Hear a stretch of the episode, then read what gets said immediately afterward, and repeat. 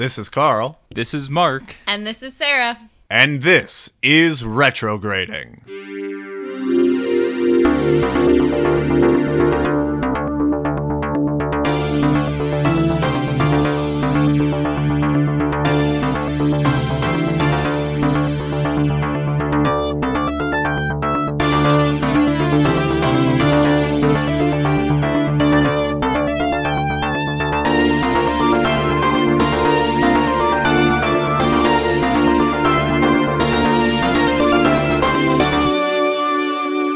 This is Retrograding, the show where three 90s kids give adult looks to our favorite childhood films. This month we are taking a look back at Alice in Wonderland, a 1985 CBS TV special because Mark wanted to do this. You have to be Um, specific. Yes. Well, there's no Johnny Depp, uh, but there are plenty of other random big names in it. So Yeah, what's the possibility that any of our listeners have seen this movie? Zero. But good news for all of them.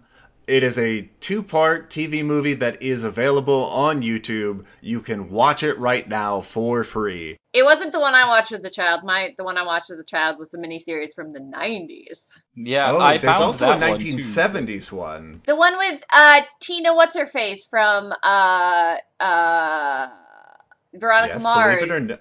Believe it or not, the name is Tina. What's her face? From Veronica Mars and um Oh, you mean Uh, Kristen Bell? Napoleon Dynamite. Oh, sure. Yeah. Yeah, yeah, I know who you're talking about. Anyway, uh, so Mark, you were going to start us off with a 60 second synopsis. I do not have a timer, uh, so somebody else can get that for you because my phone is not at hand. And by someone else you mean the only other person. Hey, Mark could set a timer on his own phone I if he wanted to. and then I'll set it for like three minutes, and you will never know. I think we would know. Ready? no. Go! When Alice falls down a rabbit hole, she wants to cry like a child, but after getting a hold of herself, she explores the new land she has discovered. The first creatures she meets are too immature, so she wanders into the forest and finds the white rabbit that began her journey. While searching the rabbit's house for his gloves and fan, Alice decides to drink random liquid, which causes her to grow too large to leave the house.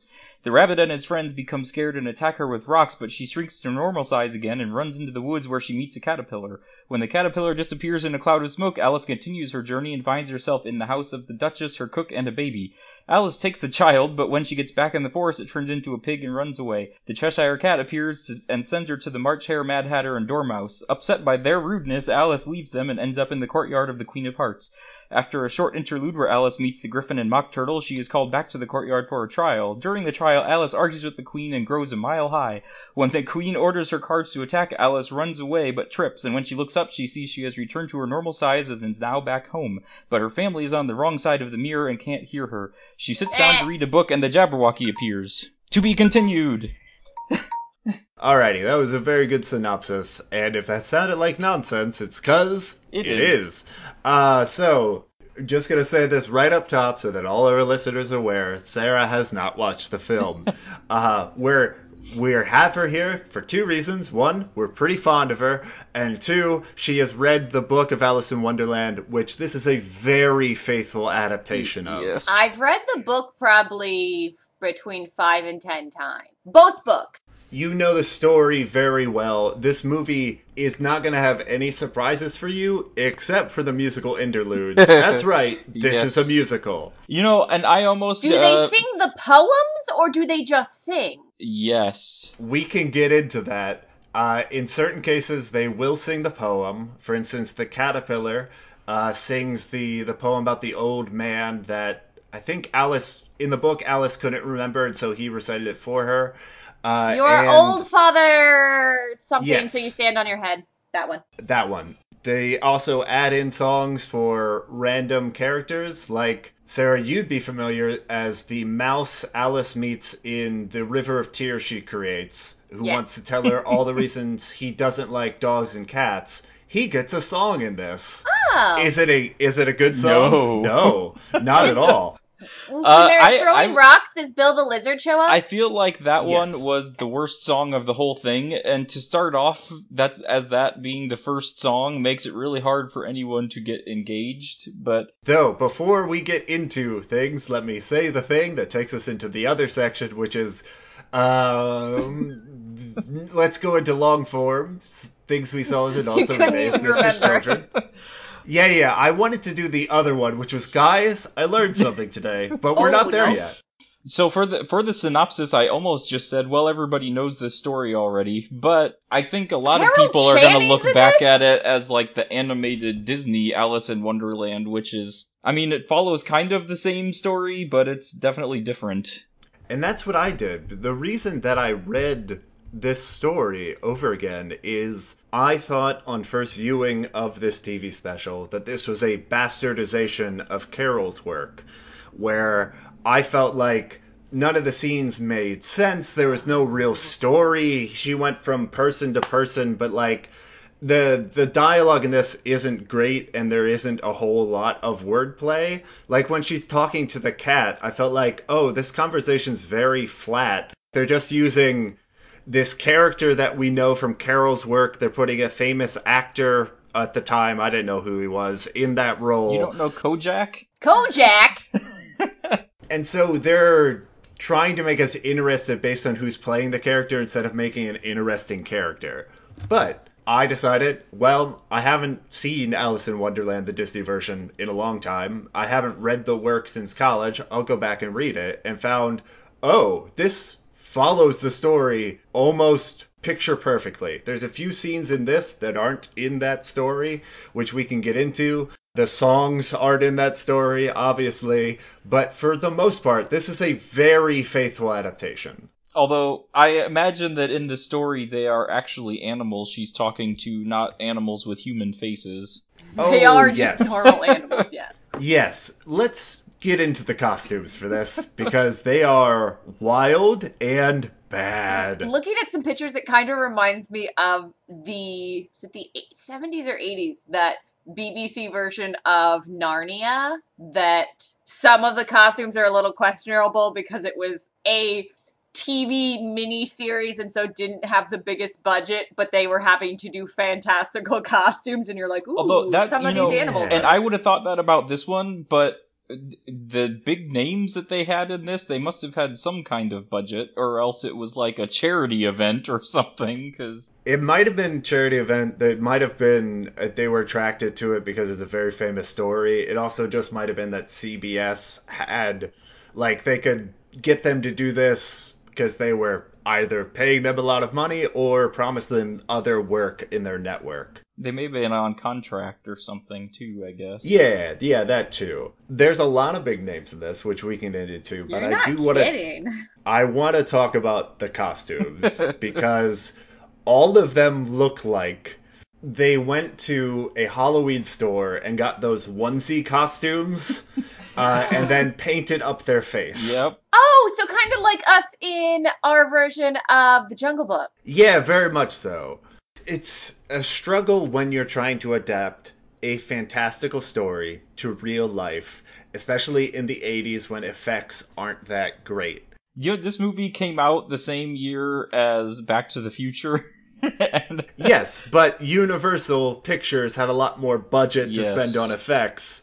And even in Back to the Future, there aren't that many effects. There's like the lightning on the tires, maybe the lightning or no, the flames of the tires, the lightning on the the power line, but like for the most part, it's just a bunch of flashy lights. And in this, for the most part, it's just costumes of real human beings instead of elaborate costumes like a Jim Henson production might have. And painted up faces so that you can see the actors who are playing them because they're famous people. although some of them you couldn't even tell who they were, Literally everyone in this is like super famous. right? so Yes.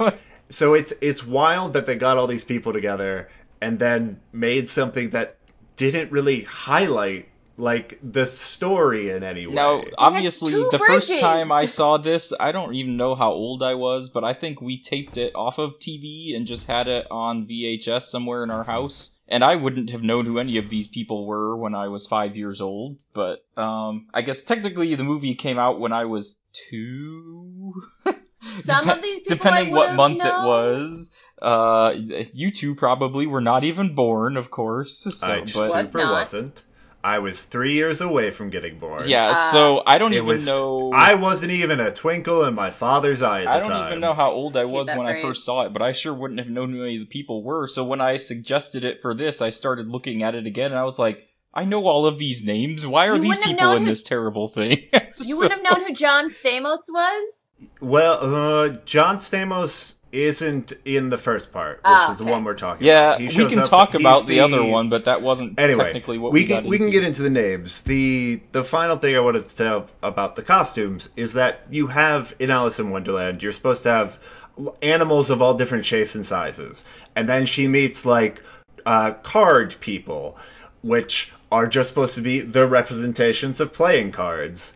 And throughout the story, she's supposed to meet a lot of different people and see a lot of different things, but so the costumes are so similar in this. You never really feel like anyone is on a different scale than Alice is. Everyone is just a full grown bipedal human being. Uh, and you never really get the sense that these are wild creatures because they don't have crazy body types. They all look like adult humans. No, I will say the one exception is the caterpillar because the costume is built into the caterpillar sitting on a mushroom and the upper half is his body and then his legs go into the mushroom giving you until the he sense that- suddenly poofs into a person. Oh, we need to talk about that scene. Uh, and Sarah, you will be amazed to find out what happens. Oh boy, it's crazy. But that's all I want to say on the costumes. Let's get into who's in this movie. Telly Savalas. Who is? Well, Kojak, but also at that age, I would have known him from the scariest episode of The Twilight Zone. All right, I didn't recognize him. What? Which one was that? The talking Tina, uh, the talking Tina. yes, I had Oh, completely sure. forgotten about. I just knew I knew I recognized his face. I had to go look it up, and Kojak was the big one that I knew of, but I had, didn't think about Twilight Zone. No, I. We've talked about episodes of Twilight Zone that have stuck with me, and the creepy doll one is an episode that is always I'm stuck with talking me. Tina. There was time now. No, No, That's not just, that that's just another one that has stuck with you. is that stuck with me in a bad way. The talking Tina one was like, I love that episode. Freaked me out as a child. Sarah wants that doll, so it will kill people. Telly for. Savalas got knocked down the staircase. Um, but yeah, at that age, that's what I would have known Telly Savalas is from was getting knocked down a staircase by a talking doll. All right, who else is in this movie? Carol Channing. Oh, not until the second one. Ah, dang it! She plays the skipping. White Queen, like on the chessboard. Yep. But I love Carol Channing. Uh, well, She's okay. Carl already mentioned Sammy Davis Excuse Jr. me. Uh, Sherman Hemsley is the mouse at the beginning, I think. Yes, he is a yes. Okay, The one who sings the terrible song. I didn't recognize him, but I'm looking at the cast. I didn't either Yes. until until I looked at the cast list. I wouldn't have recognized him, but known for the um, Jeffersons. Jeffer, thank you. I couldn't remember that. To the east. Uh, also, Red Buttons is a name that I kind of recognize. I don't know. I know he, the name, but I don't know why I would know him. he the was a Poseidon famous comedian. Uh, but the one I recognized the most in this was one Sammy Davis Jr., Scott Baio, Yeah. Scott ba- Donald O'Connor. and uh, Ringo, Ringo Starr. Starr. is in this movie. Shelley Winters. Oh, Yeah. Shelley Winters. I feel like again, like what you said, some of the songs they have in here were just kind of added so certain famous people could sing a song on the show because And that's a point that I want to get to is that this being an adaptation of a work that a lot of people were familiar with, it doesn't really add anything to the world. If anything, it diminishes what Alice in Wonderland was because that's a fantastical world put into reality and the reality this film creates is really not great. And then the thing that they, the biggest thing they added was the songs, and all the songs are like super bad. It made me think that I, I know of people who don't like musicals. I know of people who love musicals, Sarah among them, but I know people who are vehemently against musicals. Why'd you say that like you're not also super into musicals? Cause you're way in, you're way more into musicals than I am even. But my point being, this made me think, oh, maybe the people who don't like musicals associate musicals with this type of musical. Yeah. Where the songs don't establish character, they don't advance the plot, and they're not fun to listen to. It's almost as like- soon as they start singing. Sorry, one more point. As soon as they start singing, all I think is, okay, it's three minutes of this, I guess. I'm glad that you hated it so much because that was why I wanted everyone to watch it. you have people in here that are known for much better musicals, like Donald O'Connor, who played the Lory Bird. I'm not sure what that part is. that was one of. I think he was with the mouse at the very beginning. When Okay, Al- well, that would you make didn't sense. see it, but when Alice So- is swimming in her tears, yes. Got yes, it. when they're all in the bottles. Um, and they're Well, they're There weren't no any bottles bottles in in this this one, one, but but yeah, yeah. all right. Uh, but when they're they're they're doing the race to the shore. Uh, but Donald O'Connor, if you don't recognize, would know from Singing in the Rain, one of the greatest musicals of all time. He was the second male lead. So, like, how do you go from that, like the one of the most iconic musicals of all time, too. I haven't seen it, so I'm just going off of your stories. Just I- look at I the wanna go- pictures, and that's good enough. Yeah, I'm gonna go back and listen to the, some of these songs. Well, and you know what? And I've seen there's one of those memes going around, I think, but it talking about Alice just shows up in this place and decides to eat and drink any random thing she finds sitting around. And that's like the first thing she does after falling down the rabbit hole is, oh look, there's a drink. I better drink it. Something will happen. Well, now hold on. She drinks it because she can't fit her way through a door, which is accurate to the thing. Yeah. And the thing I love in both this and the original work is that she initially thinks, oh, this might be poison. I better check it out first. And so she sniffs and somehow uses her poison sense to determine, oh, it's probably fine. And then she drinks it and she grows small. But when the cake appears, she doesn't do any sort of poison checking on that. She's just like, oh, it's a cake. Cakes are fine. And the thing about that, she's looking down and it just appears out of thin air. It's like not like it was sitting there; it just appeared in front of her. It said "eat me." What were you gonna do? Well, you're right. I mean, you follow directions when you're in. But the the thing I like about the work, and one of the adaptations this film does, which is good, is that I've seen this work compared to a drug trip before, and I think a lot of people, when they make that comparison, are thinking of the Disney version, where it's a lot of Technicolor thing, uh, colors. Uh, I think the when the uh, caterpillar's doing his hookah, like smoke is going everywhere, and it gets all wibbly wobbly. But Lewis Carroll's work in this adaptation, it's not a drug trip, it's just a dream. Like, when you're in a dream, things appear out of nowhere, and you just accept that they're there because you don't question a dream while you're in it. So that was one thing. I thought it was supposed to be a dream, kind of, but but in this version, she is just out in the yard and not even laying down or falling over. Like like in the animated one, you see her lay down and start taking a nap, and then she wakes up when the rabbit goes by. Yes, and in the original work, she's trying to read over her sister's shoulder and kind of nodding yeah, this off. one she's wandering around the yard talking to the cat, and the rabbit just happens to go by. So I don't get, I don't see the whole thing her falling asleep, and I that's what would make sense to me, but they didn't portray that very well, I guess.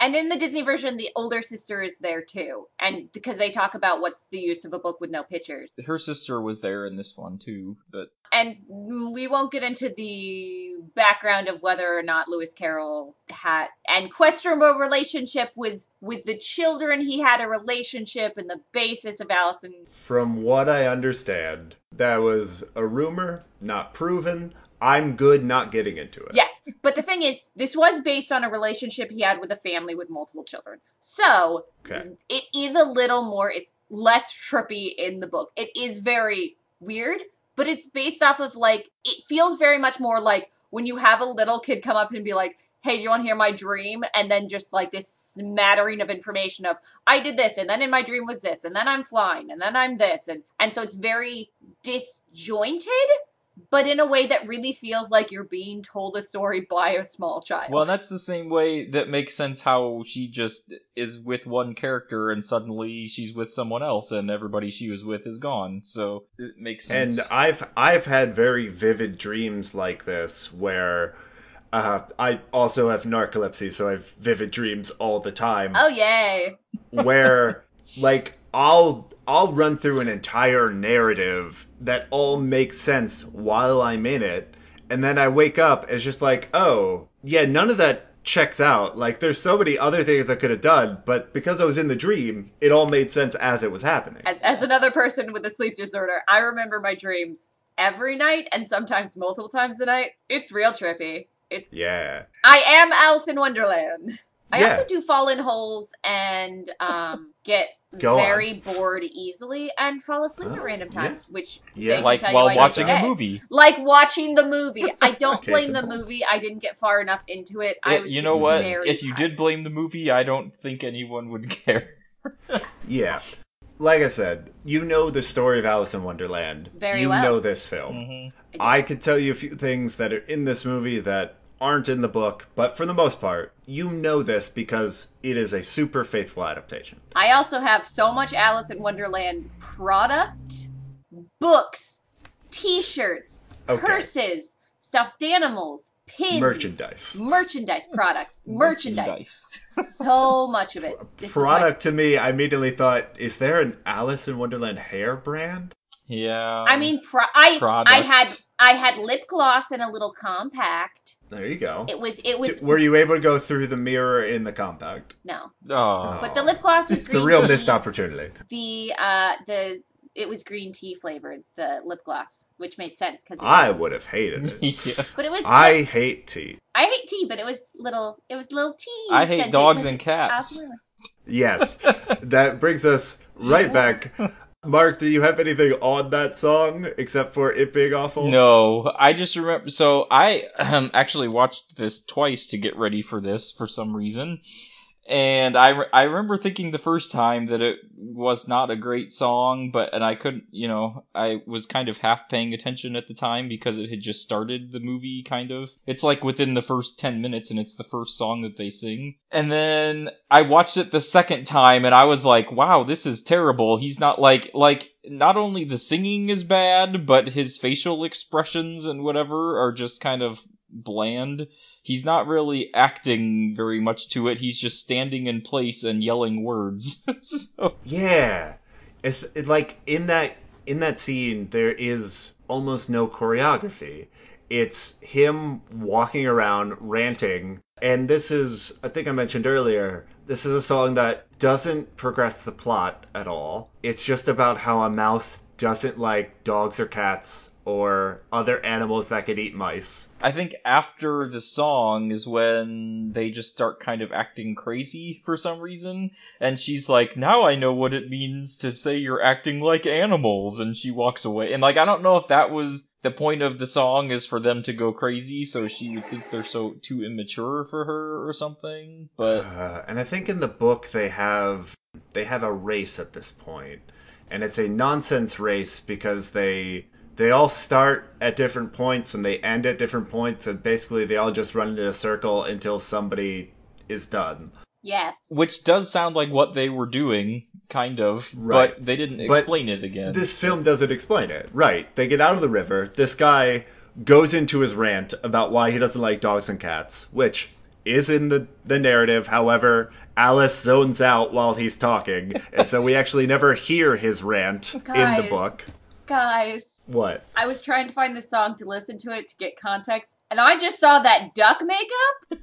Oh Right? yeah, He's got no bill. They just painted the bill. yeah, on it's just a big legs. yellow thing around his mouth. in my notes I have a, a duck question mark passes by Alice. Yeah, the, well, I, one of them is definitely a mallard because it has a green head. Then there's some other bird that's just a bunch of bright colors. I don't know what that is. so many animal costumes in this. I have no idea what animal they were going for. Later- later in my notes, I have just underlined what is Scott Baio Is he? That's because I couldn't he's, figure he's- it out. He's the one at the cottage. He's a pig, ah. according to the cast listing. Sure, But his He costume is like fuzzy. and his name is his name is Pat, I think. Pat the pig, and so, somebody when they're yelling his name, I thought they kept saying cat, which makes sense because he's fuzzy and has big pointy ears. But Maybe he's a in the cast boar. list, he's a pig. So Okay, I have to still find the song, but I just needed to mention that. Yeah, Yeah, no, you go yeah. ahead and listen. Scrub ahead in the YouTube video, you can find it. But yeah, it's just it's three minutes of a pointless song because they wanted to give this famous actor some screen time. And I don't Uh, know if he is known for singing. I know, which is why he doesn't sing here. Yeah. um, but like Alice doesn't even participate in this. So in this film, there is no lead up to tell us that this is a musical until we get to the song. Like there's no overture of characters No. singing. There's no establishing song at the beginning like her mom singing about making tea for tea time or whatever. I mean, maybe maybe there were since it was a TV movie, there could have been ads, promos ahead of time, but Maybe. But for me, seeing this for the very first time, this is the first song. This is the first time it even establishes there's going to be music. And it's horrible. yes. It's a bad song. And it, like some of the songs later are okay, but it just sets a really bad precedent. This is why musicals have overture numbers or opening numbers. It's to set the tone and like establish this is the music genre we're in. These are the characters we're going to be seeing. Speaking of this song, Yeah, Sarah is playing it with a horrified face. yeah, the well, and like she said, we, we've already kind of covered how the costumes are. I, you can tell they're all supposed to be some kind of animal creatures, but you can't really tell what they are. Most of them. The mouse is pretty obvious. The white rabbit mouse- is obvious. Those birds are so fat. The birds are just Even the uh the so rabbit, fat. he the rabbit to me was scary. Yep. Like if I saw him as a kid, I wouldn't follow him anywhere. Like I didn't understand why Alice seeing a full-grown human-sized rabbit decided, "Oh, I I should figure out what he's doing." to be fair, I was afraid of people in costumes as a child. I'd cry seeing Santa. Now you say this now. The only I will say we have we're not there anywhere close to it. The Jabberwocky costume. I when I was when I was little kid, I used to hide from that thing. That was the scariest part of the movie for me. But Why is the Jabberwocky even in this? Yeah, It's an excellent question, Sarah, because Jabberwocky in the original work is just in a poem. Yes. He doesn't actually appear. It, yeah, it's a poem in between. It's not in. It's not like the other poems, which are in Well, like the narrative yeah. of the story. The Jabberwocky is separate. Uh, also, I don't understand why that song happens. Also, I don't understand what any of the birds are doing in the they're background just of that song. squawking and running around. apparently, Mm-hmm. They're so they're all shaped like a rugby ball. I bet you could eat them and they'd be delicious. So anybody could Google the costumes to give you reference to what I relate the White Rabbit costume to and why I found it freaky. It reminded me of the original Ronald McDonald, which is just like a fake clown uh, with a bunch of things all over his face. Like I don't know how Ronald McDonald got popular because he was a horrific clown. This rabbit costume I mean, reminds me of it a looks horrific like the clown. Easter bunny you would see at the mall or whatever, except not Worse. Yes. Was Worse also afraid of that. that. except This worse is and all face painted. Not up. even not even the town mall. This is the discount mall. You have to go to the bad part of town for. Oh, so it's Southridge. Yeah. You got it. Uh, I don't want to do the entire plot Mm-hmm. because anybody who's read Alice in Wonderland knows what Oh no, is I coming found the white rabbit. Yeah, yeah. that is some bad makeup. we can do the highlights. Uh, Sarah, you asked the question whether or not the lizard shows up when Alice goes to the White Rabbit's Bill home. the lizard. Yep. Bill the lizard does show up, doesn't look like a lizard, except for he has a somewhat long tail. And yes, he gets kicked out of a chimney.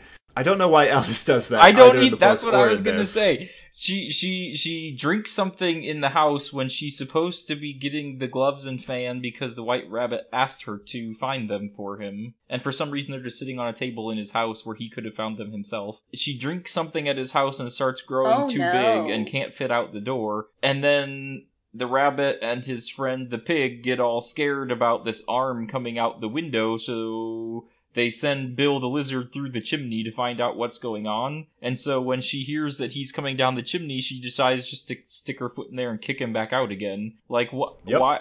You're being you're trying. Why? She has been friendly with every other creature she meets, and then okay, there's somebody coming in to look at me. I better kick him in the butt. Yeah, in the Disney version, she doesn't do it on purpose. She Ah, has like okay. a growth spurt right at that moment, and her foot goes through the chimney. And in another thing of dream logic, she's too big for the room. She wants to get smaller. And the people outside are throwing rocks at her. So in dream logic, these rocks become cakes. She eats the cakes and she goes back to regular size. Yeah, I don't think that happens in any other version I've seen. I think she finds. I'm trying to think of how it works in the other versions. Doesn't is does she just find the extra cake in her pocket? No, well, she might have. s I So, think she from saved reading- some from the first Yeah. cake. from reading the original work, it is just the rocks turned into cakes. Is it? I think in the Yes. Disney version, she finds she had saved some in her pocket. Um, I just found Scott Baio. He does Yeah. look like a member of Cats, and Bill the Lizard looks like a um a putty with a tail. Yeah, okay. Yeah. Oh, a Power putty is a good I was Yeah, he trying, looks like- I was trying he to looks figure like a out what Power Ranger was. bad guy. So we're skipping ahead to the more famous characters. I want to talk about the caterpillar and his scene because so much of it is the traditional thing. He tells her a lesson, don't lose your temper. She tries to recite a poem. Uh, and then, in a burst of magic, because Alice can't remember the poem, Wait, I have underlined the words. I have underlined words in my notes. Oh my god. In a flash, the caterpillar is dressed like a pompous pirate, and Alice is dressed like a yodeler. Yeah, Yeah, I just their costumes no don't reason. match, and they have nothing to do with the song. I mean, maybe the song took place somewhere. So he the looks song, like the Scarlet Pimpernel. yeah, the song, Mark. It's about an old man being questioned by a young man about why he's doing something, and the old man gives a whimsical answer. Uh, like, why are you standing on your head? It's something about how. Do you think at your well, age my this is my head wise? is empty now so the 'cause I'm in costumes my have old nothing age, to and do so it with the doesn't words matter. at all. Good. Yes, exactly. And so these and the two costumes don't even go with each other right, and they're dancing for reasons. because Sammy Davis Jr. And I have to give the little girl credit because she is an excellent dancer, but this scene is pointless and it shouldn't be here. Uh, and then as soon as this song ends, he's a caterpillar again. And I forget, didn't she? She said something that made him mad at her, or or yeah, can't she didn't she didn't like being the size she was. Oh yeah, Uh, But it's the same size that I am. Yeah, yeah. Then Sarah's uh, mentioned this part, so we might as well talk about it. The uh, pig it's the baby! pig, the pig baby, who's just a baby right now. yeah. And I don't, I I did not understand this scene very much either. It doesn't make sense in this or in the original work. She just kind of shows up at a cottage, and people are throwing Yes. plates. So this is the Duchess's house. Yes. She meets the Duchess's maid, who wants to put pepper in anything. Uh, the Duchess is shaking a baby in the exact way that you shouldn't shake babies. hmm Uh, and then the uh, the maid is throwing plates everywhere. But this is kind of where you get the start of introduction to the queen. right, because an invitation is delivered. Though this is one of the many cases in this work where Alice is just going into somebody's home. the permission of the servants or the people that live there. And then when they turn their back, she steals their baby and runs out the door.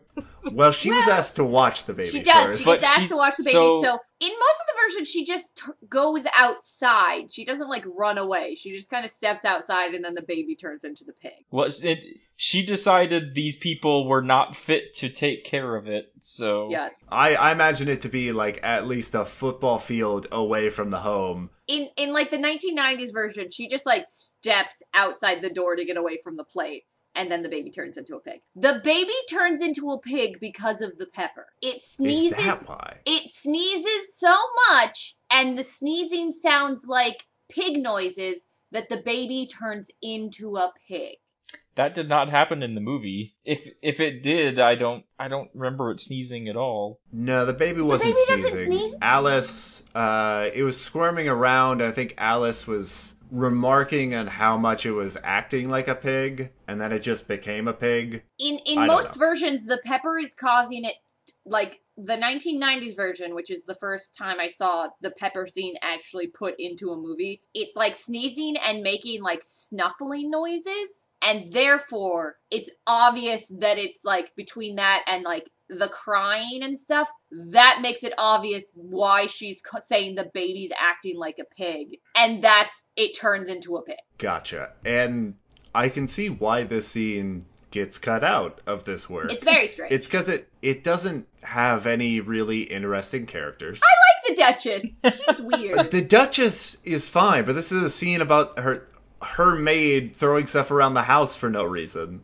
And like it's also a scene that doesn't have a lot of the um the dialogue Carroll is known for, like nonsense arguments built upon each other, which we get into with like the Tea Party. We do see those two characters again later at the trial, so at least this establishes the characters, but I suppose. I don't know. I didn't have any connection to this Nope. because in the works that I've seen of Alice in Wonderland, they're not usually represented. Like they're not the characters you think of, like the March Hare or the Cheshire Cat Yeah. or the uh, the Mad Hatter. Alice in Wonderland, the book, has a lot of characters that you like. Disney, if if you're not doing a miniseries, you have to cut out a lot of them because most of the characters only really show up one. Um, as opposed, aside from like the Cheshire Cat and like the White Rabbit, even really as much as the Mad Hatter is like kind of this iconic character, he really doesn't show up more than twice. He's uh, in the original work. He's at the Tea Party, and then is he one of the King's Aid in the second one? I don't remember. I can't remember if he shows up at the Oh, at the the coronation or whatever. Uh, the the the well, I don't remember if he shows up at the court. oh, he does. mhm. That's what I'm saying. That's right. But let's keep moving on to the more iconic, Iconic. Uh, characters of this because uh, she runs into the Cheshire Cat. So I guess one of the other good things about introducing the Duchess is that the Cheshire Cat is her cat. So in this, didn't love the Cheshire Cat. It was a big, large man in a cat costume that looked m- looked more ridiculous than the latest adaptation of Cats. Now, because he's bald, and they didn't like all the other ones. They had like full body Wait. onesie thing with a hood on they it. He- kept he it didn't bold, Telly Savalas.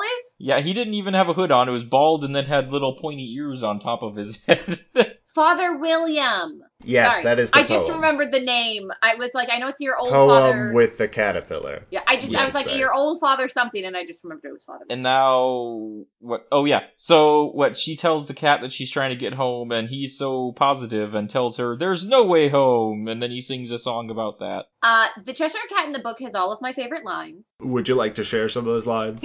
Uh, she has some, something about I don't want to be mad. Well, there's no helping that. We're all mad here. There's some of those things. The the most quotable ones all come from the Cheshire Cat. Though in this, I just found the compare it costume. to the original work, Alice talks to the Cheshire Cat, and the Cheshire Cat is a bit cryptic because she's trying to get somewhere, and he's like, "Well, it depends on where you want to go. I can point you to the the Hatter and the Hare." In this work, he seems so depressing. Yeah. His his song that he sings for her is all about how there's no way home, there's no escape, you're here forever. And it's just what why? Why add that? That's I I well I don't have much to say. I think it's just the same thing you said. He just seems like he's trying to get her depressed and make her stay there because he's telling her there's no way for her to get out. So oh, oh no, oh no. Right, but like Sorry. I guess in the the original work, Alice doesn't really care about getting home, and maybe that's something they were uh, showing in this, where one of Alice's major drives throughout the entire film is like, "I've got to get home. My mom must be so worried about me," and her thinking about her parents doesn't show up in the original work at all. Maybe this is a play against that, where like the cat is shown as almost the antagonist, just like, well, you can't get home. There's no way home. You'll never get home. And she's like, well, I'll find a way home. No, all right. It seems artificial. I remember and the animated really one, work. the cat was not necessarily helpful either, but this one is worse. it's Well, like think- he's purposely trying to stop her from leaving almost in this one. Yeah, and in comparing it to the original work, I don't, I haven't seen the Disney one in a while. Like all the characters Alice talks to talk in nonsense, and she gets frustrated with all of them. To me, it just seemed like they were trying to make the Cheshire Cat a bit worse than any others, Yeah. and I don't know why. I mean, the Cheshire Cat is does do a lot more mm, creepy misdirection in the Disney version, but having just listened to a little bit of the song, he's not. Oh, you're never gonna get home. I'm so sad. He's like more of a manic misdirection. It's just like you can go there, or there, or there, or there, and look at all these signs, and the signs are actually birds. Ooh, Maybe it's just because it's a cat Also- and cats are jerks. Because they Maybe. don't cover Telly Savalas' bald head, he looks like a bat. He doesn't look like a cat. He looks like a I bat. I could see that. Um. Also, is that the mock turtle you sent me? Yes, it is the mock turtle. It's also Ringo Starr. Yep. That just looks. That doesn't even look like Ringo Starr anymore. It sure doesn't. Uh, we might post these on the Facebook page for reference. Uh, we'll see if Sarah actually does that. Mm, I'm just gonna post the whole thing. They have to. They need more than just the pictures. That is true. All right, though he, uh, the Cheshire Cat, before we leave him, does have one of my favorite lines because it was one of the only lines that like I got a a legitimate guffaw from. I think it's right after he says "We're all mad here," which is from the original work. They added this line where it's just like his way of saying goodbye to Alice is just "We're all mad here." Meow, baby. Okay, wait. Just a second. I don't even remember that happening. Time to go back to the video. I, uh, yeah. I, yeah, now that you say it, I do kind of remember it, but I wouldn't have even thought anything of it. Yeah, and then uh, in traditional Cheshire Cat fashion, he disappears instead of walking away. And the I will say, it's awful.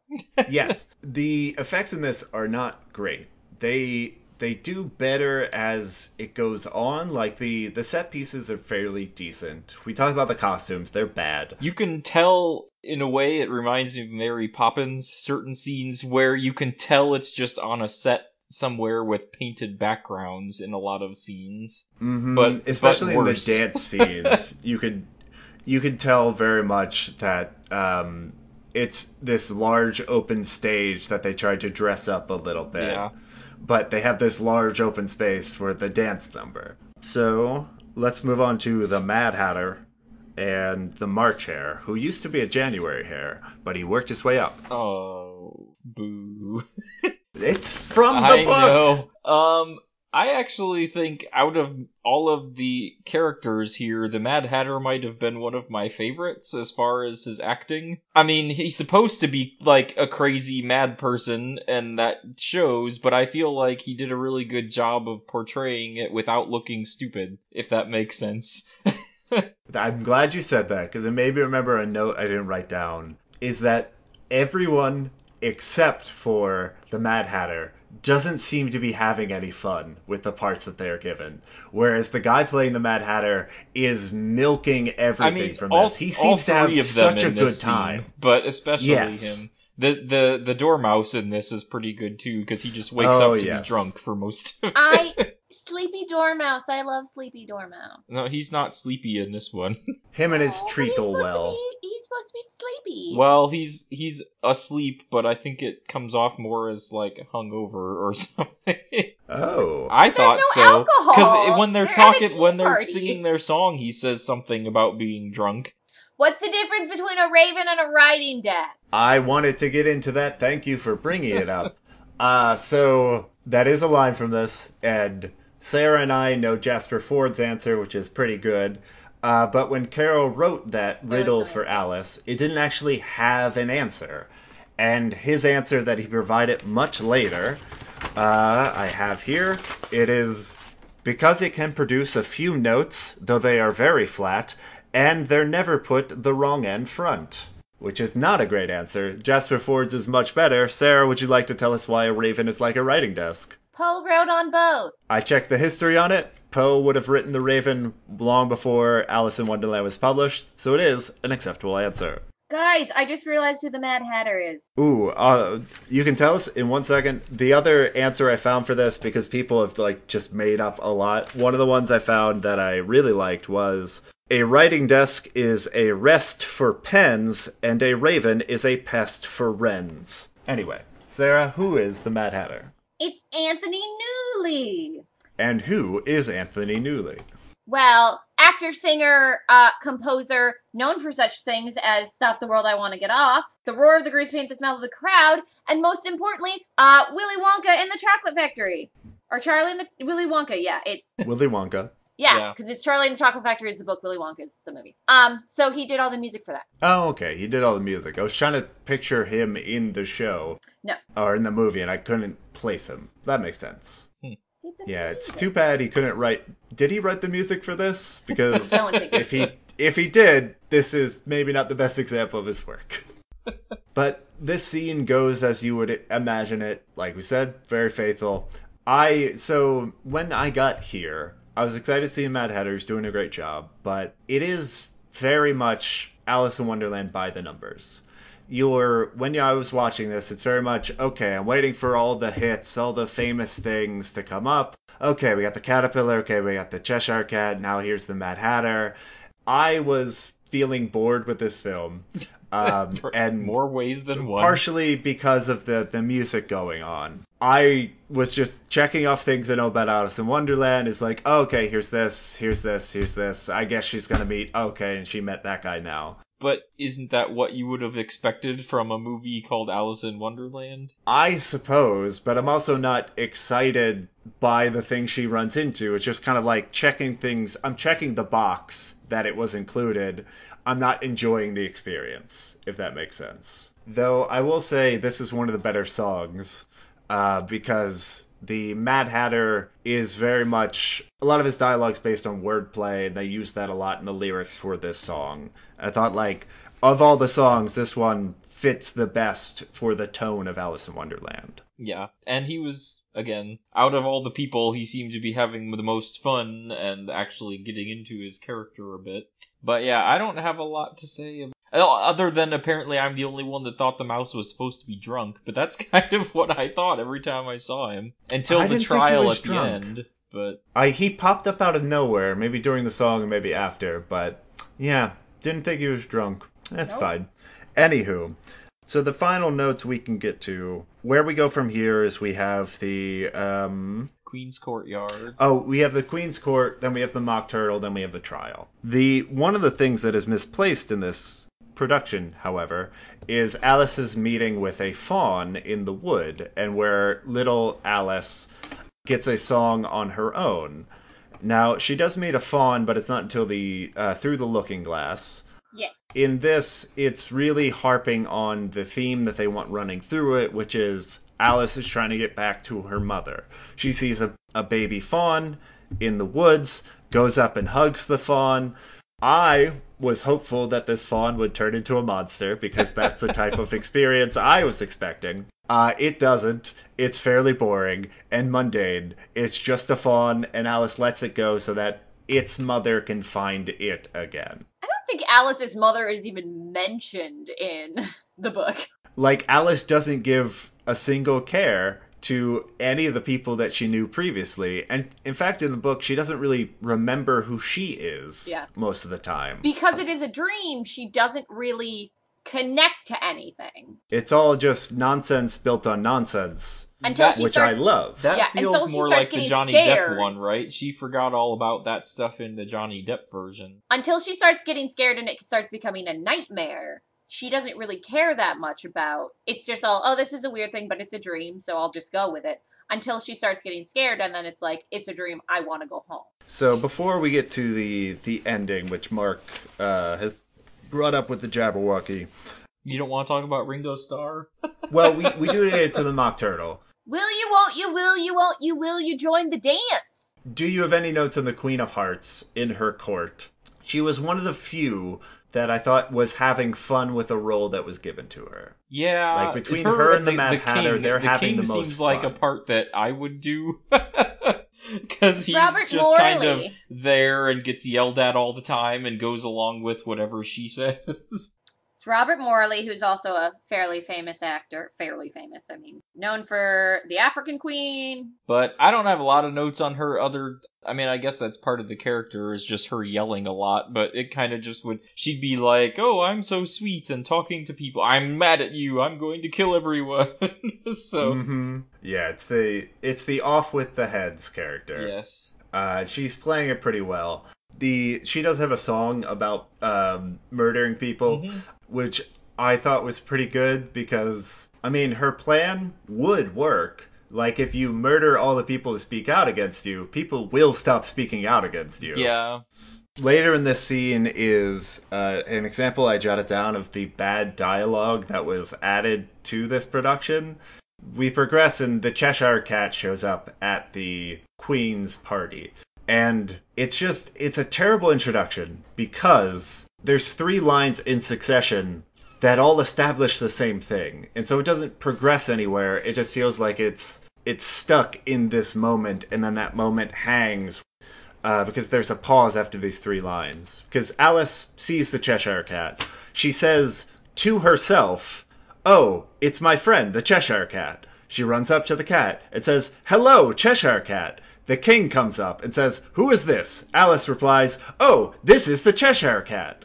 And it's just like, we get it. It's the Cheshire Cat. We don't need three separate introductions to a character we've already met. I was just, I was very annoyed at this level of dialogue, and I thought CBS could produce something a little better. You weren't very annoyed at other levels of dialogue in this. Well, like I said, the songs weren't great. The lyrics are a part of that, but Yeah. there's some really great lines in this film, really great dialogue, but all of them are taken directly from Lewis Carroll's work. I guess the running theme I'm trying to point out is that this adaptation doesn't add a lot and makes a lot of things worse. hmm Anywho, the queen points her towards the mark, the Mac turtle, um, who is not going to speed of sound. It's a mock turtle, not a mock turtle. And she also meets a griffin. Uh, let's talk about Ringo Starr in this mock turtle role. Uh, the the Griffin is also a famous person. Yeah. Oh, go on. Uh, it's Sid Caesar. So Oh, I that's another name I recognize, but I don't know where he's from. he's a very famous comedian. He was also in Grease and Grease too. Okay, who is he in Grease? He was the coach, the PE teacher, but he's also just a very famous stand-up comedian. I think he's. I think he died a while back. Okay, he's famous for dying a little while back. Uh, he died in 2014. No, I mean he's very, very famous, uh, influential comedian. But he was also, knowing things you know, he was in Grease and Grease too. Oh, good.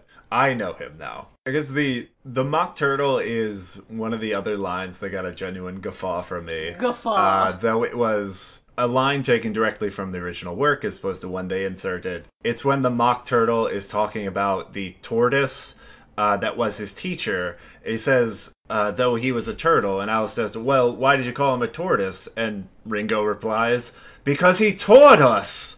Yeah. But it works much better. It's in Carl to Liverpoolian laugh, and. Sarah and I are both like, Ugh. Is it funnier when the station master from Shining Time Station says it? Now, Yes. it uh, what what what Carl said when it's in that accent, also it kind of makes more sense. Oh, so you have to say it like, Ugh. You because he taught us. you need that Yeah. Liverpool accent. There you go. Yeah.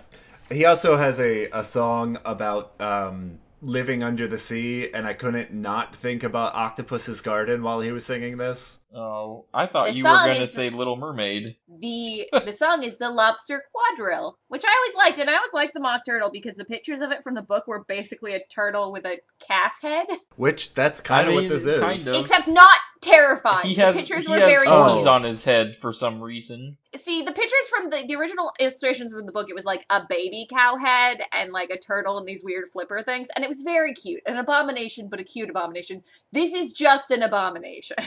thing about that, Sarah, is when you bring fantastical animals into real life, they look horrifying. But th- like his whole face is wrinkly, and it looks Like, like, he's every crying. Pokemon in Detective Pikachu. I'm tr- I'm trying to share this picture so I can show how cute he is, and you'll probably be like, "This isn't cute, Sarah. What is wrong with your childhood again?" Oh, is this a monster? Is this You're just setting is us a this monster, a dog bird or what was no, that thing? it's the mock turtle. no, no, He's no. basi- That Yeah, I don't think it's cute. I don't hate it as much as I thought I would, but yeah, it's not super cute. I think he's cute. Is it the ears? it might be the ears and the little flippers and the little flippers. Mm, I think he's cute. no. Well, to finish up this, they finish, much as the book does, with a trial of the. I think the Knave of Hearts is on trial for stealing tarts. And to me, it's something I thought this production had added, where it was a chance to get all the famous actors back in again one more time. It's the big finale where you bring all the characters you met into a single scene. Uh, but it's actually from the original work. They bring in a bunch of witnesses, none of which are very good to the knave in proving his innocence one way or the other. But they don't prove that he's guilty either. Well, sure, but the king wants a verdict immediately every time, and the um, what's the rabbit that's not the March Hare? The white rabbit. Oh, is it just the white rabbit? The white rabbit keeps reminding him, "No, no, sir, we have to hear witnesses. No, no, sir, they need time to write stuff down." The the king is kind of a moron. Yep. Oh, for sure. And then, of course, the queen wants to take everybody's heads off as usual. Did it? Do we ever get a verdict on this? No. Because then Alice starts arguing with her and grows really tall for some reason. I guess because she's mad, she grows. I feel both in the original work and in this, it's not a very satisfying ending. In that you bring a lot of the characters you ran into into a single scene, and it's supposed to be some sort of a climax in this film and story that didn't have a lot of traditional structure, as opposed to like a three act or whatever. But it, it's unsatisfying because we don't get a conclusion to this trial. Alice turns big, the cards attack her, she fights back and then runs away. I don't know, Sarah, you're a big fan of this work. How do you feel about this trial scene as a as a finale? I cannot tell you how I feel about the scene in this version. In the Disney version and also the book, it feels very true to the idea of the fact of it. It might be in this version you've talked about how this is has kind of leaned into this weird non-book version of wanting to get back to her family. If you lean into the fact that it's all this dream sequence, this feels very within that. With a lot of stuff with dreams, it's a very abrupt ending. So if it's she's getting mad and growing and she's being attacked, but all of a sudden, and, and the Disney version really does that where she grows and then she's running through the card tunnel. And what happens is she realizes I'm in a dream because she can through through the card tunnel in the Disney thing, she sees her sleeping body and she realizes oh i'm asleep. And a lot of times you you talk about things. Once you realize you're asleep you wake up. And so it's this moment of oh and then it suddenly ends because she wakes up. And in the book it's very it doesn't do that exact thing but the thing is she has this crazy everything builds to this crazy almost even more nonsensical like with her getting frustrated at how nonsensical it is and once she stops going along with the nonsense is when her brain decides oh, time to wake up now, and then it stops. And so it cuts off, but if it's a dream and they're leaning more into the dream thing instead of the, I don't want to be here and I want to go home and I hate, miss my family, which is her fighting against the dream the whole time as opposed to in the other version she isn't. The abrupt when she starts to realize it's a dream and suddenly she's fighting against her sleep, then she wakes up, that makes more sense. Yeah, I I like that better. that this if we treat it as a dream, it doesn't need to have a finale. Things just happen and it ends abruptly. Yeah. And and I think the Disney version does it better when she literally sees her sleeping body through the tunnel of cards, and then she's like, "Oh, my way to get out of this is I just need to wake up." And she wakes up and she's back um, under the tree with her daisy chain and with her sister still reading the book, and only a short amount of time has passed, and and she's safe again. She's not being attacked, and it's oh, it was all just all just a dream before that trend started. And this is where this property branches from the original work, and it branches a little bit from Alice in Wonderland because they took some creative liberties with interpreting this story uh, for the Disney version. In this, she runs off into the woods, she falls down, and when she gets back up, she's in the quote unquote real world. Now, in the original work, she goes over to her sister and starts telling her sister about her adventures and everything that she's done in her dream. And her sister thinks it's really cool and neat, and that's the end of it. Uh, but in this, she wakes up to find nobody's around. she wanders into her house, she calls to her parents, and nobody's there. And she hears her cat, and she looks around, and she f- sees the cat in the mantelpiece and she tries to go up to She's- it and finds that the cat, the cat is, is on the in other the side of it's in the mirror. he's on the mantelpiece was my point. And she goes up to it to try to touch it and finds that the cat is on the other side of the glass of the mirror. And nobody can hear her or respond to her. And she finds a book and a poem. So she comes home to find that her family is not there. She sees them on the other side of the mirror, and they walk up to the mirror and look into it and don't see her or hear her talking to them. So her reaction is to turn around, sit down, and read a book. Because apparently it's just fine that her family is trapped over there and can't hear her. this in the sense of this being a dream this is where her dream turns into a nightmare and this is kind of where uh, the through the looking glass begins even though that has a separate beginning where alice falls asleep near a chessboard uh, her adventures beyond the looking glass start and I, I don't love how much this film makes it a cliffhanger yeah. because I, having struggled my way through this first half, I wasn't super enthralled to watch the second Yep. half. And that as soon as she sees the Jabberwocky, it cuts away, just like to be continued. Well, and it's because it was a TV movie, it- you know, they split it into two nights, so I I can see that. But I remember, like you were saying, We didn't even talk about the uh, the commercial breaks that are in this. Oh yeah, did you watch the commercials? Oh, my version did not have the commercials. Oh. It just had Mine, the breaks mine where the commercials. either, but I been. found one that had the whole thing with commercials in it. Even I just didn't watch that one. But yeah, so this is the part that I mentioned earlier where you see the Jabberwocky, and I used to get scared of this part of the movie. Would like close my eyes or something and wait until the monster goes away. I remember watching this at home sometime, and I don't know how old I was, but I remember being scared of this. And you look at it now, and it's like terrible costume. Who would ever be scared of this thing? Um, now I think Carl watched. I watched the second episode. I did. Of I this watched as well, second and the as well. Jabberwocky is in it a lot more. So I think it was more the second movie that I I remember a lot of things from that one because I watched through it again and seemed like that one had more scenes that I remembered than this first one did. But um yeah, the Jabberwocky here is just like uh, suddenly we have synthesizer music and it's very 80s and lasers going off and smoke in the room. The Jabberwocky comes in and then suddenly the end. I don't know if I agree about you with the costume. This one I found to be one of the better costumes because it doesn't have a human face. Yeah, but it looks like going back to the putties. It kind of reminds me of like a Power Rangers villain co- costume. Okay. It doesn't yes. have a human face, but it's I agree with you. Yes, it is very much of that quality. but compared to the other costumes in this production, this was one of the best. I guess I could. By the way, Sarah. I've put in the Facebook chat pictures of the Jabberwocky for reference. I'm scared. Yeah, like this is legitimately scary. I think as a kid, I would similarly be frightened by this. Ooh, it's like a grub.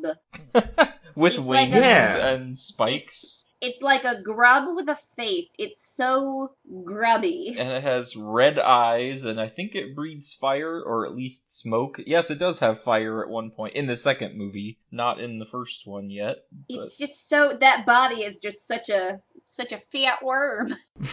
yeah, well, and now to it, I don't know how much we want to get into it because the cliffhanger is resolved within the first thirty seconds of the second movie because she just closes her eyes and it disappears. So So it was similarly disappointing in that one, it's living a cliffhanger. I'm not super excited for the second half, even though I didn't end up watching it. And to me, it was frustrating that the scary monster, arguably the best costume in the entire production, shows up for a second at the very end, and then it asks you to join them next time. maybe that was the point. Here's our best costume. Come back next time to see more of it. Is it the best costume because it's the only one you can't see the human face? That's what. Yes, very much so. A hundred percent. I mean, part of me would be like, well, but Carol Channing's in the second one, but also there are much better things that Carol Channing's been in. You can see like that you can see her in, and you can see her singing. You don't need to watch this one. Go like look up she her does doing sing the in this. well. Well, of course she sings in it. She is a Broadway star. if they didn't make her sing, like someone would complain. But like, just go watch her Super Bowl halftime show, or watch her do like Diamonds Are a Girl's Best Friend, or literally anything that is not whatever this nightmare is. Maybe the second half is less nightmare. I think there's less animals in in Through the Looking Glass. I think there's a lot more human chess characters Yes.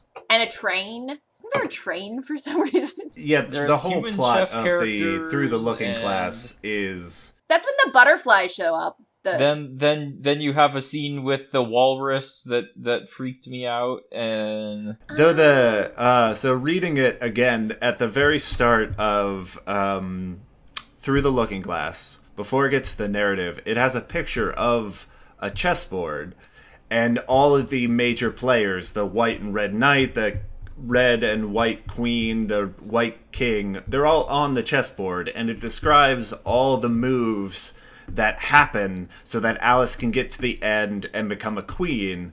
And I found it interesting just going through, okay, this piece moves here and this piece moves here, and that. So Lewis Carroll planned it out all on a board with the chess pieces to determine, like, what characters would be in this part of the story. The- Even though the chess game that is played does not make sense, like, white gets to move five times and then red moves once.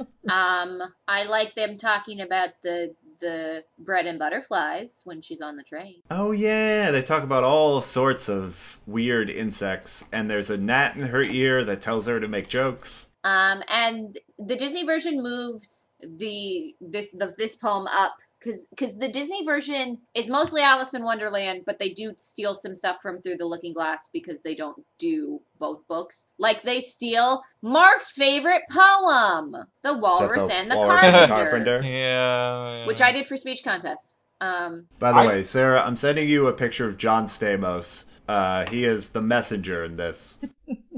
but is is the Walrus I just the remember. in I this think it was more that I felt sad because they're talking about all these oysters the whole time, and they do this little dance, and then the walrus eats all of them, and I was like, is it more oh, but traumatic than the Disney one when they're all like tucked up and they're so cute animation and then they're all dead? I don't even remember that happening in the animated one. But I haven't seen. So Yeah, I found one. the that scene horrifying in this Ooh. version because the what is it? The oysters that they meet and charm, they have human legs. Uh, and a lot of their dancing is they're sitting on the ground with human legs and just moving them around. And it's just it it's very disconcerting to see human legs in that way. I can't I can't emphasize enough how much human legs don't belong on oysters. Huh? Huh? I found a picture. Yeah. maybe See, they got the the, ones in the Disney to do one it. had the ones in the Disney one had faces. They had cute little baby faces. I'll send you the picture of that one. Um, Okay, we are anyway, gonna have to post so no, many no, pictures. I have to Yeah, add. I have to say what John Stamos looks like. Unless like. we just tell every, we could just post a link to the vi- to the YouTube and make everybody watch it. Then we don't need to post pictures. Guys, do you know what John Stamos looks like? Go on. Do you remember that Starburst commercial, the berries and cream boy? No. Berries Oh, and cream, yes. berries and cream. That's what John Stamos looks like, the berries and cream guy. Yeah, it really just um oh, what is the what's that age? Is it Victorian or Edwardian? Um, but yeah, just a very pompous, It's definitely not child. Edwardian because Edwardian is 1905 to 1920. I was just naming ages. I don't know all the the time periods. Uh, it's probably either Victorian or Georgian. Mm, actually, it might be earlier than that. I take that back. well, I think that is going to close up our talking about the plot. I've And lost so- my mind. Let's go on to games.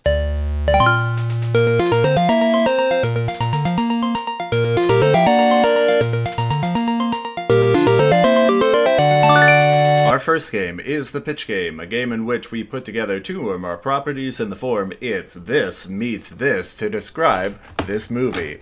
And I am going to be starting us off here, but I am not prepared and I need to go and find the things that I wrote up for this game, so I'm filling time until I can pull up that page. Is it And Mac it's all gonna get cut out anyway. Is it Mac and me? It's not Mac and me, but I am glad that you are here uh, because you'll find a um, a running theme throughout them, and I think you might be better at guessing these than Mark is. yeah, so then Mark's just not even gonna guess. So, see if you can spot the theme. You sure can. It's very easy. The 1990s Russian movie Bird by the Sun. Oh, t- Sarah, come on. I have to do the description first. Actually, I think that came out in the early 2000s. Here we go, my first one here. Since this is a musical adaptation of a children's book starring a young girl at odds with most of the grown ups she meets who speaks out against the injustices of a large woman who claims absolute authority. Meets. A musical adaptation of a written work with a lot of original poetry, prominently featuring a, a full grown man in a horrific feline attire, and a lot of disjointed songs loosely tied together in a narrative. Matilda meets Cat. It is Matilda Meets Cats. Uh, Mark, your first one. Oh, my first one. This is a musical film where animal characters have human faces with creepy results. And a film based on a book where a young girl becomes angry at her parents, leaves home acting like a spoiled child, and upon returning decides she is now grown up. Well, the first one I think is Cats. Oh, it's it's Frog and Toad. What? well, Kara was correct. Frog and Toad is a children's book. They did make it into a musical. oh, did they? I don't remember seeing that musical. I know the book. Very popular with It's a community girl who theaters and home, children's theaters. decides she's grown up when she gets back. hmm The female version of North. Is it? No. Are you ready for hints? Yes. It is also has a version uh, that was an animated movie made by Disney. Uh, girl leaves home. Um, The girl No. is a main character, but not the main character. correct. Is it? It's not Aladdin, right? No. All right. Um. I can only think of Disney princesses. There is a character who dresses similarly to Sammy Davis Jr. did in this movie. They wear a mushroom. No. During the dance scene. Oh, oh, oh, oh. That's not what I Uh. Pirates Uh-oh. of the Caribbean. Oh no, but that's closer. Okay. I was gonna say uh ants. 'cause Dot keeps trying to run away. Oh, I think you're thinking of a, a Bug's Life. A Bug's Life. Heimlich. You're right. Sorry, not ants. If I had thought How of could I that, do that? but no. Um, I'm trying. Mm, I'm a beautiful butterfly. It's all about. It's the the theme of this movie is about Treasure Planet. the girl doesn't want to grow up, but then at the end she does Peter want to be a grown up. Peter Pan. is it? Is it Peter Pan? It is. So that was Cats meets Peter Pan. Excellent. Alrighty, my next one here. a musical adaptation of an 1800s children's story starring a blonde female character getting mixed up in the life of royals and featuring talking mice. Meets a musical adaptation of a children's story featuring a whimsical character in a top hat who speaks in wordplay and puns, and an impertinent young girl in a red dress. I'm gonna say the first one is the Nutcracker. No. Oh, I was thinking Cinderella. It is Cinderella. I guess in the Nutcracker they're technically rats. Um, something about a girl in a red dress. Yes. A very rude girl in a red dress. Into the Woods. No. A whimsical character in a top hat. Jiminy Cricket. No. Um, I mean, this might give it away, but it's a purple top hat. Escape from Witch Mountain, the TV version from the 90s with Erik von Detten and Elisabeth Moss. No, I think you'll find the magic was purple, but there wasn't a top hat. Does he not wear a hat? The storekeeper? Not a top hat. I thought he wore Um, a top. does Doc Doctor Facilier wears a top hat? I think is it Willy Wonka and the Chocolate Factory. It is Willy Wonka. I was The just trying to think of other random purple top hats just to make it go longer. Now I Yes, have to the- watch skate. The young look up- girl I was referring to is Veruca Salt. Daddy! Yeah. So that was Cinderella meets Willy Wonka. On to you, Mark. oh right, I, keep I have to thinking look up I'm that waiting for character Sarah now. Yeah, don't. You'll be waiting forever. because this is a movie uh, with singing from well-known celebrities. A young girl who travels to a strange new land full of talking creatures is left in charge of and promptly loses a young child, and in the end escapes from evil royalty to find her way home. And a movie where a girl is unhappy with her treatment at home. While entertaining thoughts of leaving home, she is transported to a far-off land full of humans dressed as talking animals makes new friends and enemies and must find her way home. When she finally finds her way home, it is treated as if her whole ordeal was merely a bad dream. I missed all of that because I found a purple top hat. that is not the first surprising. one sounded like Narnia, Ooh. though not all of it. And the second one sounded like Bedknobs and Broomsticks. uh, no, neither of those. Great. The first one about with well-known celebrities singing songs. The, the celebrity is the evil royalty that she has to escape from. Hmm. No. The not Wiz. I was going to say The Wizard of Oz, but Margaret Hamilton wasn't a celebrity. Well, it's one that we have done on the podcast. I was my Oh, intention that the whole doesn't help. description, so I have I'm guessing it just celebrity singing. It's not Cinderella, is it? No. We've done it for the podcast, though. You can't deny that. I'm Trying to, I'm trying to pull up all the movies so I can look at them. Oh, it's Labyrinth. Hooray! Oh yeah, yeah. yeah. Now the second I one. see. the second one is a movie you have already mentioned. Okay. Uh, she back a, a girl is page. transported to a far off land where some humans are dressed as talking animals. She makes friends This- and enemies and must find her way home, and it's treated as if it was a dream. Wizard of Oz. Hooray! I sent you a picture from Escape to Witch Mountain, and he's hundred percent wearing a purple top hat in it. Is it the real Escape to Witch Mountain? No, No. it's the I told you specifically the 1995 version with Erik von Detten and Elisabeth But Moss. why would you even watch that one? Because I watched every Disney original movie in the 90s. Anyway, so that was Labyrinth meets The Wizard of Oz. And when you said it's one I had already mentioned, I was looking through my games to see which movie I had mentioned. Not that you would just it. switch that you were saying them for the wrong movie. Right. All right. So my last one here. A musical adaptation of a series of books made for kids featuring multiple talking birds and one talking turtle, a young child talking to a full grown cat man, and an extremely biased trial. Meets a musical with songs that don't really progress the plot or establish character, but that are built solely around giving famous musicians a chance to sing. Literally every musical before 1929. Okay, I should mention this musical is a film. Oh, sorry. I'm just making comments about the, the history of the American musical, but Sure. um, the first one is The Last Great Whangdoodle. That's not a movie, that's just a book, but Excuse me, what was that? The Last Really Great Wang Doodle. It's written by Julie Andrews, although it's under her married name. well, it's not Judging, that. judging by Carl's face, that was not the correct answer. nope. It's also not a movie. Uh, something about a turtle. Yep, multiple talking birds and one talking turtle. That sounds like y- when you did Jungle Book, except I don't think there was a turtle in that. There is not a turtle. And Um, someone talking is- to a man cat. it is the ride Splash Mountain. Sarah, no- I'm su- Sarah, I'm surprised at you. Uh, Uh, all Was right, it the Jungle Book? You, You, made a face at I will give you both. I will give you both a hint that should give it away immediately. It's Oh, I heard no small voices. oh! Yeah, Sarah, you were one of the talking birds. yeah. um, Oh no! What is it? It's Seussical the musical. It is Seussical the musical. Now, for the audience, Carl will get to explain why that clue was. No, no, we're not. 'cause what if we I watched think it's good as is. Something that's gonna bite us in the butt? I, I yeah. As soon as you said that we both should know this, I was like, oh. And then he gave the clue anyway. But All right, and the second one, movie musical, uh, with songs just for famous people to get exposure. Well, to have to give famous people screen time. Uh, literally every movie musical. right. Into the woods. No, not Into the Woods.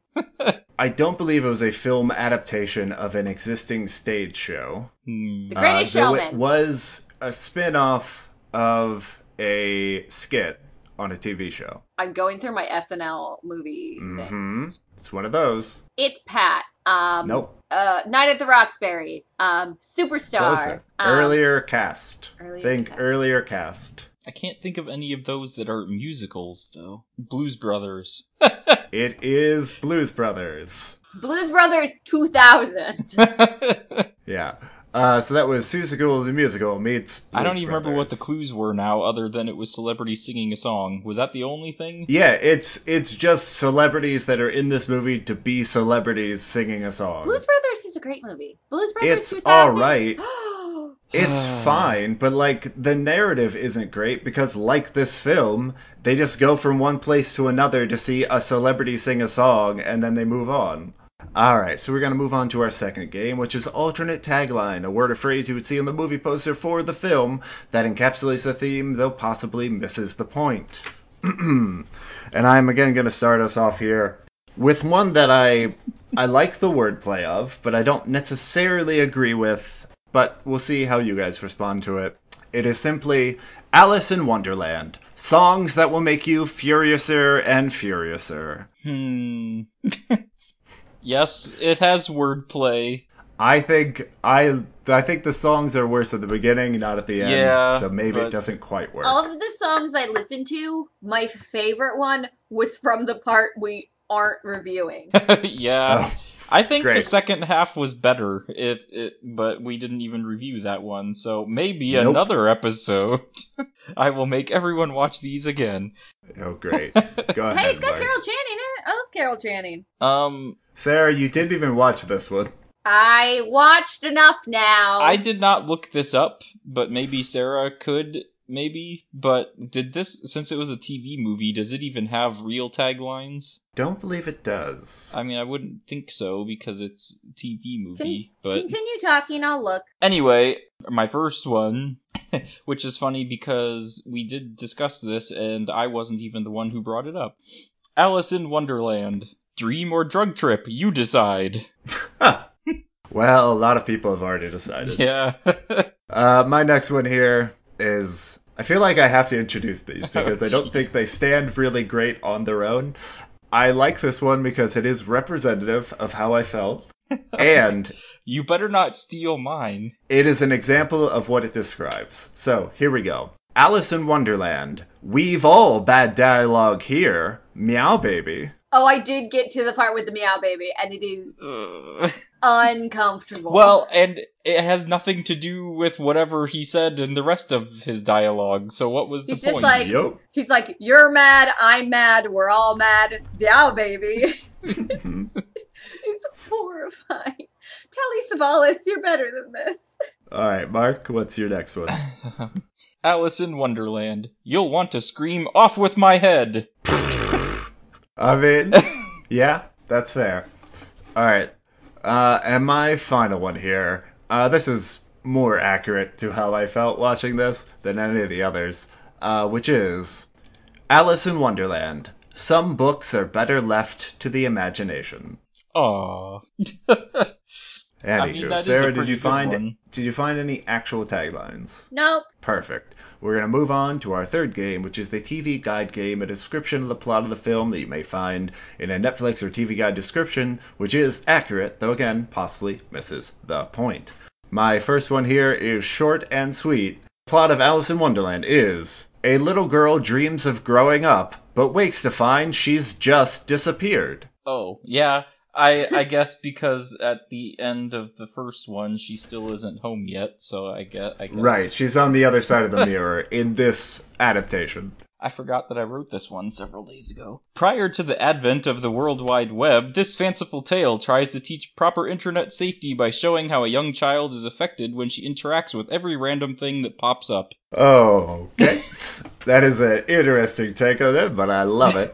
Uh, my final one here. Uh, the plot is an impertinent child intrudes upon the private lives of several people without permission or invitation, yet constantly complains about how rude they're being. That's true. Mm hmm I hadn't even thought about it that way, really. She just seems to appear in these places. Uh huh. She just walks into people's homes and tells them how bad they are at treating her. anyway, please go ahead. Oh, oh, I, okay. a young girl's attempt to prove that she is old enough to participate in grown-up activities leads her down a rabbit hole. Bum bum bum bum bum bum bum. Uh, Yeah, though I don't even know if that is a pun because the the phrase "down the rabbit hole" comes from this body of work. Yeah, I don't know. So I mean, Sorry, I was looking at other stuff. The deer scene, the fawn scene, was Yes. supposed to be in part two. And during Ah. editing, they moved it to part one. yeah, I mean, maybe they felt like they had to give an, give Alice a song in part one. Anyway, that is going to bring us on to our review scale. Our first review scale, of course, being our infamous potato scale, telling our audience what they can expect to feel watching this film in terms of our relationship with potatoes. So, uh, Mark, I suppose you're going to start us off because I don't know if Sarah has enough information for a review, uh, and I, as always, have not looked it up. Oh, I have. I don't have any potatoes. I have a number scale, but it's not a real number scale. Uh-oh. Oh, is it an imaginary number scale? It'll make sense once I do it. All right, we'll we'll get to it when we get to it. Mark, if you're prepared, please go ahead. Oh, uh, I I have it. Now I have to remember why I have what I have. okay, my first thought really was uh, I put Red Robin fries, which was better than expected, and now I can't remember why I put that. I think well, good news, you can change. I think I remember it being. I think. Well, I think the point was that when I brought up this as a thing for us to watch for the podcast, I was expecting it to be really terrible and wanted everybody to laugh about it being so bad, and it kind of is, but I liked it more than I was expecting to. So I think I had that, but I also said potato skins which is that there's not enough there. I think um this is better than what Carl's going to say on his. but- oh, for sure. But I just figured out I my think review. there but- were certain parts that that were I I mean, you even said you laughed at a few of the lines, so there were some parts that were still somewhat enjoyable. Um, I would not say that it's a good film, but I would say that it was, um, there were parts to it that were okay, but overall there was not enough there, and I did not enjoy the whole experience, if that makes sense. So that was then Red Robin Potato Skins. Ah, gross. I'd eat them. I looked at our, potato scale and uh, just tried to pick out the ones I was feeling. Like, and it was hard to do because so many of ours, they try to highlight the good things about potatoes, and I don't think I can highlight the good things about this film. Uh, and so I basically gathered all the bad ones we have. So, the first one I put down was potatoes with eyes. This has spoiled with age. Perhaps in the 1980s, we would have been a lot less judgmental about the costumes. I just feel like this isn't a very good representation. I like the Disney film a lot better. Uh, even though it's true to the work, it doesn't hold up. Uh, the next I have is a raw potato. I mentioned during our reviews that this is very much Alice by the numbers and my checkbox system, uh, where I didn't feel engrossed by the narrative. I was just kind of waiting for certain things to happen, and then they happened, and then it moves on to the next thing. It wasn't very uh, engrossing. It was just okay, this and this. Okay, I guess they're gonna. Yep, there she goes. She met the Mad Hatter now. And finally, uh, I have potato salad, which I don't know if I've used before, and it says just the worst. I must have come up with that. Yeah, that sounds like Sarah. I hate potato salad. so the reason I'm rating it that is, had this been an original work, like Alice in Wonderland existing in no other form before this, I feel like I would I wouldn't be as judgmental because they do represent the story fairly well. But they try to bring fantasy into reality and it doesn't really work. And the main thing they add are these songs that are pretty much all bad. While they're trying to be true to the original work, and they do that to some extent. The things that they insert, the things that they bring to that body of work, are the worst things in this film. so that is why I'm rating it as just the worst. So I guess altogether, that is a potato salad made with raw, spoiled potatoes with eyes. I'm wondering if because I watched both parts and I remember more scenes from the second part than from this beginning part, and I liked the second one better. I just don't know if that skewed my numbers a little bit, but Maybe. but I don't know. I still it's not something that I'm going to be like, yeah, everybody should watch this and I'm not going to come back and watch it myself all the time, but it was still something that was better than I was thinking it was going to be when I suggested we watch it. So, I guess I'll stick with those. Yeah, so let's move on to our second review scale, which is a more traditional 0 to 10 scale, telling our listeners should they go back and watch this film. Now, Sarah, you had a very exciting imaginary number for this scale, and I can't wait to hear it. So I have three numbers. so for source material, I give it a 10. For acting talent, I give it a 10. For actually the parts that I saw, which to be fair, you guys kept giving telling me to look up possibly the weirdest parts. But for the actual parts that I saw, I give it an I. Okay, you do. I I was wondering if it was an imaginary number, and it turns out yes. An, um, is it imaginary or an irrational? Uh, no. Uh, irrational is a number like pi, where it is a decimal that can't be resent- represented by a fraction. Uh, I is an imaginary number. So I I think I kind of is a good representation of how I feel. Technically, it's a thing. Like I is something you use within math, but at the same time, it's not a thing. And and that's Kind what of I like feel how about Sarah this. watched the movie by not watching it. Like but also like this this does something it it's doing a thing but at the same time i'm just i didn't hate it but i can't get through I my feelings have enough I have a question for you. it. Do you Yes. want to? So the uh, imaginary scale, much like the number scale, Yeah. but uh, rotated ninety degrees. So like. I would represent one on that number scale. Do you want to increase it to say 10 I or 100 I? How weird on that scale are we getting? Give it the parts I saw. I I didn't hate, but I felt like like if these were done on purpose to make weird, like if this was some weird adult swim sketch where like yeah, we definitely were trying to mess with your brain and like we totally meant for Telly Savalas's weird head to freak you out and for the walrus to look a little Well, the walrus is in the other. the part that walrus we is later, review. but and and weird grub bodies and like all sorts. I'd be like, yes, this is modern art. This is surrealism at its best. But I don't think they meant to be intentionally postmodern surrealist. You know what I mean? I think they attempted to be a normal children's miniseries and they somehow shot themselves into surrealism. So are we sticking with one eye or multiple eye? I'm gonna give it a four eye. Four eye. All right. just because. And I don't know how that's gonna mess with our uh, anniversary episodes in the future, but I'm we'll looking find out. forward to the Eric Andre remake of this because it's going to be a masterpiece, right? Now, Mark, I might horribly skew your scale, uh, so I would like to hear your review before I give mine. Oh boy.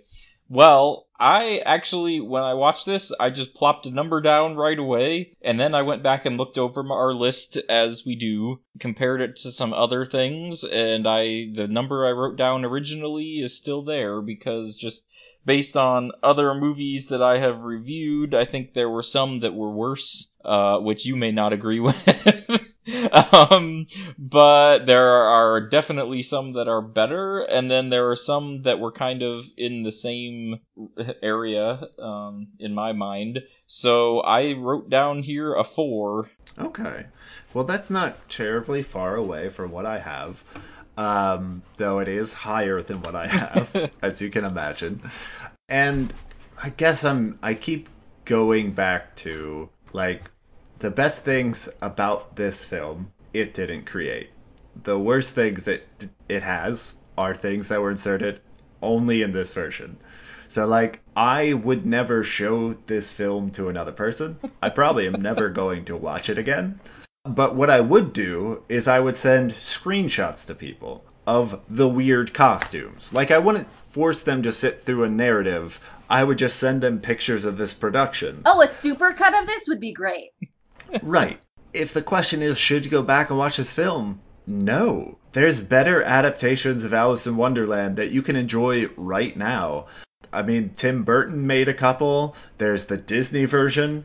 You don't need to go and see this because it doesn't add anything to the world of Alice in Wonderland. I think the Tim Burton version got more hate than it deserved. Is the actually Tim Burton version not it. the Disney version? Well, Yes, it is, but there's also the Disney animated Yes. version, which was my Yes. point. But if the if the question we're asking, should you go back and watch this version of Alice in Wonderland? No. You should look up pictures. You should not go back and watch it. I give it a two. do what I did. That is, I think, your lowest score ever, isn't it? It is. I can't give it a one because some of the songs are good, some of the acting is pretty good. But yeah, it ties for Warriors of Virtue for me. Hmm. Another film I would not make people watch unless See, we're doing a podcast. I was gonna say it. that was specific. I specifically chose it because it was so terrible, and I wanted to make you watch it. So that was again, it's not a good movie, and I wouldn't tell people to go out and watch it necessarily, except that I did. And I think more, more, I would tell people to watch it kind of as a joke, just so they could experience the But terribleness I and share it don't. with I me. don't think it gets to the level of a so bad it's good. No. If you're in a group with snacks, and Yeah. you can talk through the boring parts, then fine. So yeah, if you get together with a group of people and you ignore most of the film, it's fine. or sit around and make fun of most of the film. Sure. Uh, but yeah, that's where I'm going to land. Which brings our average, sorry, Sarah, but I'm not counting yours, uh, to a Three. three, which I think is accurate. I don't know how you'd count mine. yeah, It has I its mean, own maybe I'll put the average as a three plus four I to uh, to attract people to listen I just to it. like that she gave the acting a 10 and she hasn't even seen it. I think she No. gave the talent. I The gave the, talent, talent, they pulled a from. 10. I gave that base, like, they had the an amount amazing the cast. amount of big names, yes. Yes, I based it on their previous acting abilities, not how they acted in this movie. That is going to close out reviews. Sarah, would you like to tell people where they can find us online should they choose to do so? Uh, you can. Oh, that's a picture of a frog. You can find a picture of frogs online. you can find us at retrograding.fireside.fm. And you can find us, sorry. Oh. You can find us at Facebook. Face. Face back. Wow, we're getting into weird accents again. At Facebook at Retrograding Podcast. And our music is done by Dominic Barnes. Who continues to be great. Alright, and this is going to bring us to our final segment, which is Guys, I Learned Something Today. It's a moral I picked up mostly from the Lewis Carroll work, though the character who says this line in the book is featured in this, and she tells Alice, uh, this is from the Duchess after she gets released from jail, that everything must have a moral. Uh, and she says to Alice, Be what you would seem to be, or put more simply. And the simply version is what I'm going to give our audience to mull over in the coming month. So it is, guys, I learned something today. Never imagine yourself not to be otherwise than what it might appear to others that what you were or might have been was not otherwise than what you had been would have appeared to them to be otherwise. so, yeah, go ahead and parse and mull over that sentence in the coming month. We will catch you guys next time. Genius.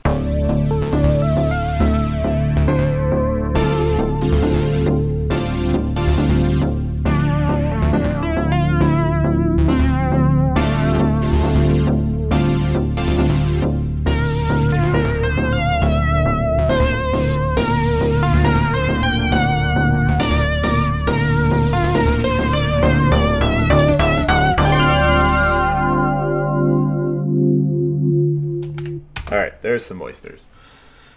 That and they now that I have putties on the brain, they reminded me of putties more than anything else. yeah. I can't. I can't even come up with any on the fly because my brain's too broken. But I just sent. Oh no, Wh- Which part are you at?